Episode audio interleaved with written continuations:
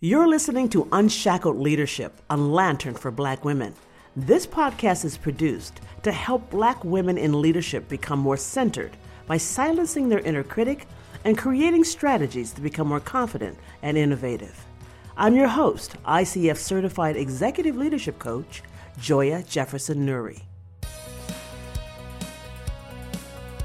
Welcome to the very first episode of my podcast, Unshackled Leadership a lantern for Black women.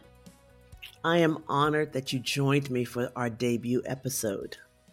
This podcast is produced for Black women who are seeking to move into the leadership positions or already sit in those seats.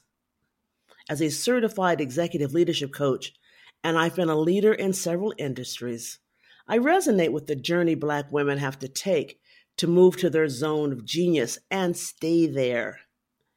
During our first season, we're going to take you through the pain and stress of your inner critic, identify how it's shattering your dreams, and come up with a toolkit so that you can recognize when she's talking and how to quiet her. Also, in this first season, we're going to take you to those through those steps that will allow you to move from the corporate office to entrepreneurism if that's what you're looking for and I'm going to be your unofficial bookstore. We're going to look at the best leadership books, the best leadership websites that will help you on this journey. You know, I debated whether or not to call this show Unshackled, to use that word in the title, because I know that it causes a lot of stress and despair for a lot of people. It brings up a lot of bad energy but I decided to keep it. I decided to keep it because I hope this show and my work as an individual executive leadership coach will unshackle Black women from all of the images that are out there that suppress us, that belittle us, that show no appreciation for our contribution to history and present day and into the future. I want us to unshackle this from our souls. So, to that end, this program is dedicated to Harriet Tubman, my hero. She is my shero, maybe not hero, but she is my shero because she risked her life and her freedom to show a lantern on a dark road to get us our freedom. So, let's start our debut episode.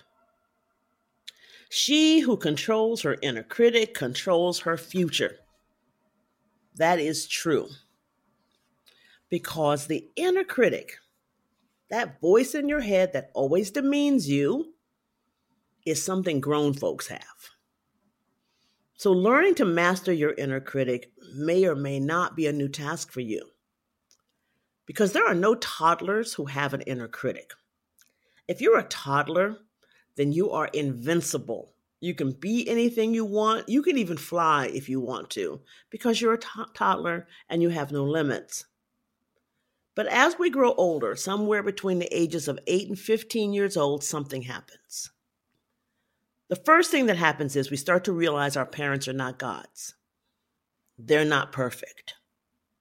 That shakes us a little bit between those ages, 8 and 15. And then something will happen in the outer world that starts to dictate how you feel about yourself. It could be a family elder who constantly tells you to know your place. Or it could be your parents saying, don't get too big for your britches. Or your peers at school reject you for whatever reason. Or Johnny, that you love so much, like Sally, and it demeans you. It could be body image issues with you where you're too skinny or you're too fat or you're too tall or your feet are too big or your hair is too nappy. And for Black women, it could be your skin is too dark. And all of those things that happen to us in our early years resonates with us throughout the rest of our lives. It comes to get you. So even though you're not 12 anymore and you're 40, 50, 60, that demeaning thing that happened at 12 is still beating your butt. It still resonates in your brain. That's your inner critic. That's the voice that says what you can't be because. Because remember when you were 12, this happened and you failed at it. Remember when you were 14 and they told you you were bony Maroney? Then you became this person who just hates their body. It happens to all of us. We all have that voice that is constantly criticizing, belittles, and judges us. And the, the voice comes in very different names. I call it inner critic, but some of my colleagues in coaching and in therapy call it the judge, the saboteur, the superego. Our inner critics can always be cruel and profound, profoundly damaging to us. You know, it's it's the thing that impacts and determines how we live our overall lives, and especially our mental health. It can talk you into not owning your own greatness. Let's just say somebody gives you a compliment. They love what you look like today, or they really like that project you just finished, or the process you're in and your inner critic, within seconds of hearing that compliment, your inner critic says, Oh, they're just being polite. That's that's what happens to all of us. And let's just say that you get a promotion or there's an opportunity for promotion or a new job. Within seconds of hearing about that opportunity, your inner critic is going to say, Oh, they'll never hire you, and you're not qualified for this entire litany of reasons. And then you start down this rabbit hole of believing the inner critic. You start to believe that you can't get that because, and I just listed them in my brain. We start to believe that the inner critic is the truth. And you start believing it, and every single time you hear what the inner critic has to say, you believe it as the truth. It is not the truth. It is never the truth. It's seldom the truth. So here's how you're going to recognize when the inner critic is talking to you so that you don't head down the rabbit hole. You're going to feel it in your body.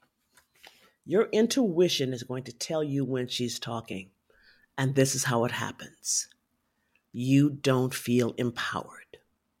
You don't feel like you can fly you don't feel that you can master the moment, that's when your inner critic is talking. You're probably saying to yourself, oh, my inner critic is talking 100% of the time. And she probably is. But when you feel in your soul frightened, anxious, in doubt, like you're a failure, you start to believe that parent who told you know your place, that grandparent that told you you're too big for your britches, or when your friends rejected you, or you're bony Maroney, or you're too fat, when you start to resonate with those things in your head, your inner critic is talking. Let's shut her up. The first step in shutting her up is to ask one question Is it true? You're going to know she's talking because you feel less than and then stop, pause, and say, Is that true? Whatever she's saying to you, ask, Is that true? 90% of the time, it's not true. It was true in your first marriage. It was true at your last job. It was true when you were high school. But it's not true now. But let's just say the answer comes back, some of it is true. Then the next question would be Is that true? And if it is true, is that the only truth? It is never the only truth. Whatever is belittling you, whatever makes you anxious, whatever gives you trepidation before you apply for that promotion or go for that grant, that's never always true. Maybe you didn't get the last grant. Maybe you didn't get the last job. It has nothing to do with the future. And you can't let this inner critic, which is will always be a wounded child affect your ability to move forward. You don't have to be stuck there. So, how are you going to become aware of the inner critic and start the questioning is it true? And if it is true, is that the only truth? You're going to develop an awareness of your thoughts. You're not just going to go down the rabbit hole with a thought. You're not just going to sit on the sofa and say, oh, woe is me, and follow that line of thinking. You're going to become aware of your thoughts and you're going to stop. You're going to stop ruminating and doubting yourself after a mistake. And who says you're not good enough? Why don't you examine the evidence around that? Because there's probably very little evidence around that. And I would venture to say that if you're already a woman seeking leadership, if you're already a Black woman seeking to stay in your position or to rise higher in it, you have lots of evidence that you are really quite worthy of this. I really urge my clients to put their resumes on the refrigerator door so that you can see the journey you've been on and how great you got there. And you're standing here because of all those things on your resume that, you know, on your resume. So examine the evidence around whether you're worthy or not, because there probably isn't a lot. Replace your overcritical thoughts about yourself to a more accurate and more aspirational thoughts. So if your thoughts are, well, I'm not as smart as Sally, and um, she's so much better than me, replace it with, I am the best I am where I am. I have gotten here over these rocky roads, but I stand here. And then consider how bad would it be if your thoughts were true? Can you change that reality? How bad would it be? How bad would it be if you failed? How bad would it be if you have to start again and or you don't get the job or you don't get the promotion or you make a mistake in the office? Humans ultimate fear is death. Anything short of death we believe you can redo in a different situation in a different way. But staying aware of your greatness staying centered in your greatness allows you to regroup. And the last thing I give to all of my clients is a mantra. And a mantra that I use every day, I hope you will hear this and have it resonate with you. And the mantra is I am enough, I have enough, I do enough. I am enough, just how I am. I have enough intelligence, resources, network groupings, mentoring, and Google, and I do enough. I keep you can't keep being on this treadmill of if I do more, if I do more, if I do more, I'll be worthy. If I do more, if I do more, if I do more, they'll respect me. Don't be a hamster. Get off of it and decide you do enough. Now, what you do extra is is like ice cream with cake. You already got cake. You don't need ice cream. But you can have ice cream. Assess your life. Look at it realistically.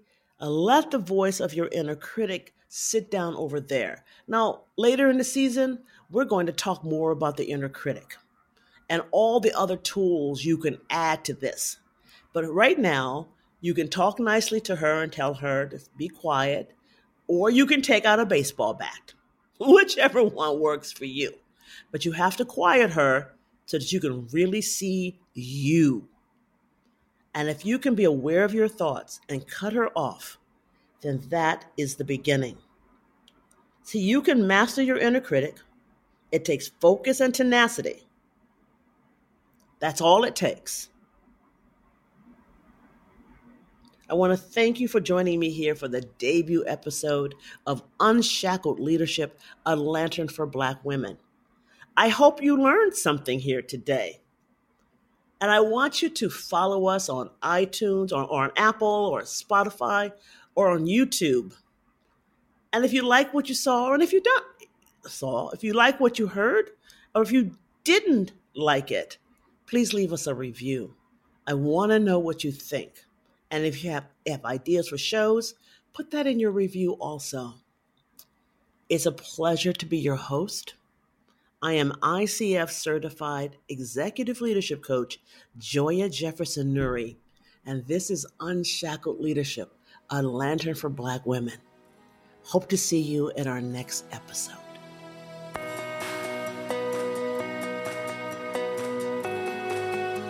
Thank you for joining me here for this episode of Unshackled Leadership, a lantern for Black women. I hope you learned something here that will empower you. Now, if you want to reach me for individual coaching, you can find me on LinkedIn or at my website, In the Public Eye Communications. And I invite you to subscribe to us. You can find us on Apple, Spotify, or on YouTube. And please leave a comment. I would love to hear from you. I'm Joya Jefferson Nuri. I'm an ICF certified executive leadership coach. Thanks for joining me.